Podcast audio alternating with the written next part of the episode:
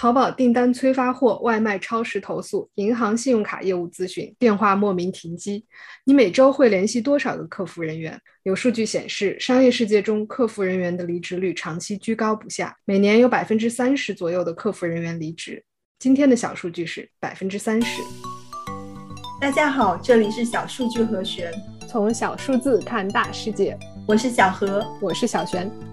这些年呢，我们看到不少的关心快递小哥的网络舆论都非常的暖心，所以呢，我们今天想来聊聊另外一个其实和快递小哥一样重要，在我们生活中无处不在，但是呢又不是太被提及的行业，那就是客服行业了。几乎所有的 To C 业务都离不开客服部门。随着电商经济的蓬勃发展，市场呢对于客服人员的要求和需求也在迅速的扩张。据五八同城招聘研究院的数据，二零二一年十月份，重庆的客服人员招聘需求同比增长了将近百分之二十，而杭州的客服人员招聘需求呢，较九月份环比上升了将近百分之十五。在美国，客服是第九大最常见的职业，从业人员达到了三百万，可以说客服是今天在互联网经济中不可缺失的一环。您好，不好意思啊，打扰到您了，三六零金融反欺诈部门的，您这边方便讲话吗？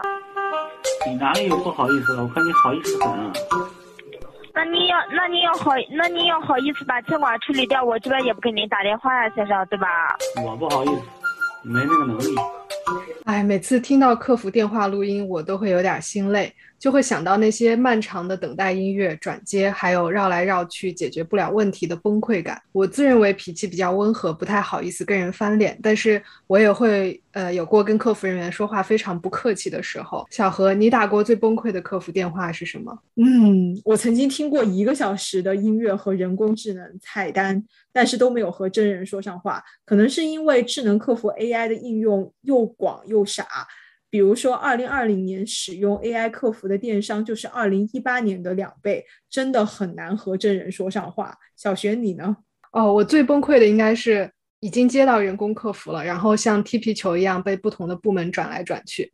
但是有时候转念一想，可能客服人员本身也是受限于呃权限、培训不足等各方面的原因，而没有办法帮到我。嗯，是的，很多时候我们可能就是把自己的崩溃传递给了客服。想不到的是呢，客服其实也和顾客一样的崩溃，这就是导致了我们今天的小数据：每年大概有百分之三十的客服人员离职，离职率呢远远高于很多其他的行业。具体的数据会根据每个研究机构的方法。有所不同。美式咨询的研究就发现，客服人员的离职率呢约为百分之二十七。另外一家叫做 Quality Assurance and Training Connection 的组织称，美国的客服人员的离职率大概在百分之三十到百分之四十五这个区间。其实这个数据还是挺吓人的。你可以想象一下，你身边的同事每年每三个人里面就有一个要走。嗯，是的，导致客服工作人员离职率高的原因。第一个也是最好理解的，就是压力大和焦虑。一方面，客服人员每天都在接收负面信息。啊，毕竟很少会有人给客服打电话来表扬他啊。另一方面，很多公司在客服管理方面标准也比较严苛，比如很多公司不希望自己的客服人员闲着没有事情做，所以一般会有一个客服在线服务时间的要求，要求每一个客服人员必须有百分之五十到八十的时间在接听电话、回复邮件等。这就导致很多客服人员会觉得自己被严密监控，工作方面没有什么自由度。第二个原因是劳累。一方面，现在的客服工作比十几二十年前更加复杂了。他们常常需要同时管理顾客的电话接入、邮件咨询，甚至还有在线的聊天。这样子的多线操作，对人的技能还有注意力的要求都非常的高，也很容易就会造成疲惫。还有就是单调，你可以回忆一下，有多少次听到客服小姐姐用疲惫的声音说：“请对我们的服务做出评价。”你大概就可以有这个感觉了。如果我们作为顾客都厌倦了这些台词，就可以想象客服人员一天到晚说这样的话有多无聊了。嗯，压力大、疲劳、单调、重复，可能很多行业都会有类似的问题。但是导致客服行业离职率居高不下的最后一根稻草就是收入低。而且没有职业发展和上升通道。一个行业入门门槛低，又很难通过这份工作去学习和成长，那它对年轻人来说难免就只是消耗生命。另一方面，业内比较认同的一个现象是，一旦平均每个客服用来应答顾客的时间占到了他工作时间的百分之八十以上，就会出现离职率飙升。这主要是因为在这样的工作强度下，一旦有人开始离职，剩下的人工作负担就会更重，就会形成人越来越少的螺旋向下的循环。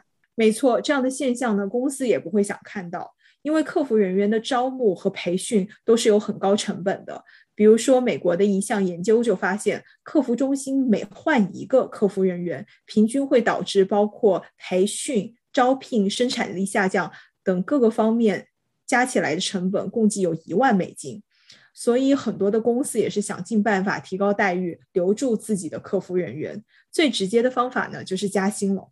五八同城今年十月份的数据就显示，网店客服的平均招聘月薪为七千二百三十元，同比增长了将近百分之三十，环比也增长了将近百分之三十五。这一方面呢，是因为双十一的高需求导致的，但另外一方面也显示了企业是很愿意在客服这个环节付出成本的。是的，还有一些企业开始给客服人员提供在线学习的机会，以及修改评价体系，提供上升通道，以此来帮助他们成长。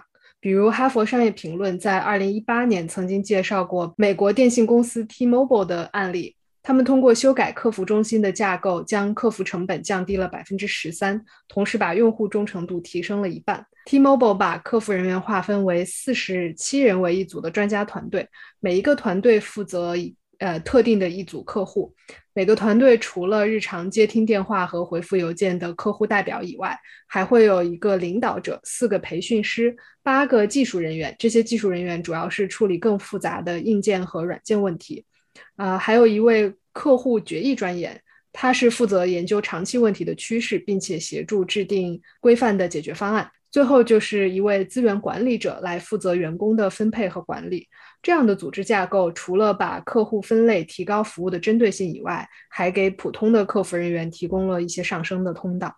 除此之外呢，T-Mobile 还修改了客服人员的评价体系，把客服之间分享经验、帮助团队提高效率也纳入了对客服人员的评价指标。这样呢，就可以避免客服人员有那种孤军奋战的感觉，帮助他们能够更好的形成团队意识，增进感情。团队呢每周开三次会议，交流和分享重复出现的问题，以及呢处理问题的方式、经验和创意。呃，为了鼓励交流，团队工作空间里呢也设有会议桌、白板。嗯，供团队培训使用。同时，每个小团队的领导呢，也是可以看到自己的团队量化之后的总业绩，让他们用 CEO 的思维方式来帮助整个团队进步。这样的调整之后呢，Teamable 的客服代表的离职率呢，也从项目开始之前的百分之四十二降到了百分之二十二。由于管理机制更加灵活，工作人员呢也可以更好的自由安排时间，所以客服的缺勤率呢也下降了百分之二十四。嗯，确实是很好的思路。除了这些针对客服工作人员的薪酬和架构调整以外，整个客服行业还有一个重要的趋势，就是智能客服的冲击。小何，你觉得智能客服的出现对传统的人工客服来说是好事儿还是坏事儿呢？提到这个问题，可能大家的第一反应还是 AI 要取代人工了。但是呢，我们去看了一些研究报告，发现现在所谓的智能客服更多的是。呃，去辅助人工客服，他们也可以帮助传统人工客服缓解一些工作上面的压力。比如说，现在很火的云客服，就是企业可以直接使用云服务商提供的基础设施，不必自己专门搭建呼叫中心。只要客服人员登录软件就可以开始工作，他们甚至呢都可以居家工作。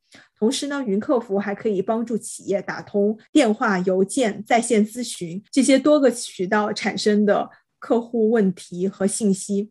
简单来讲呢，就是如果一个客户使用了不同的渠道来提问，人工客服呢就可以马上得到这些信息然后统一的解决。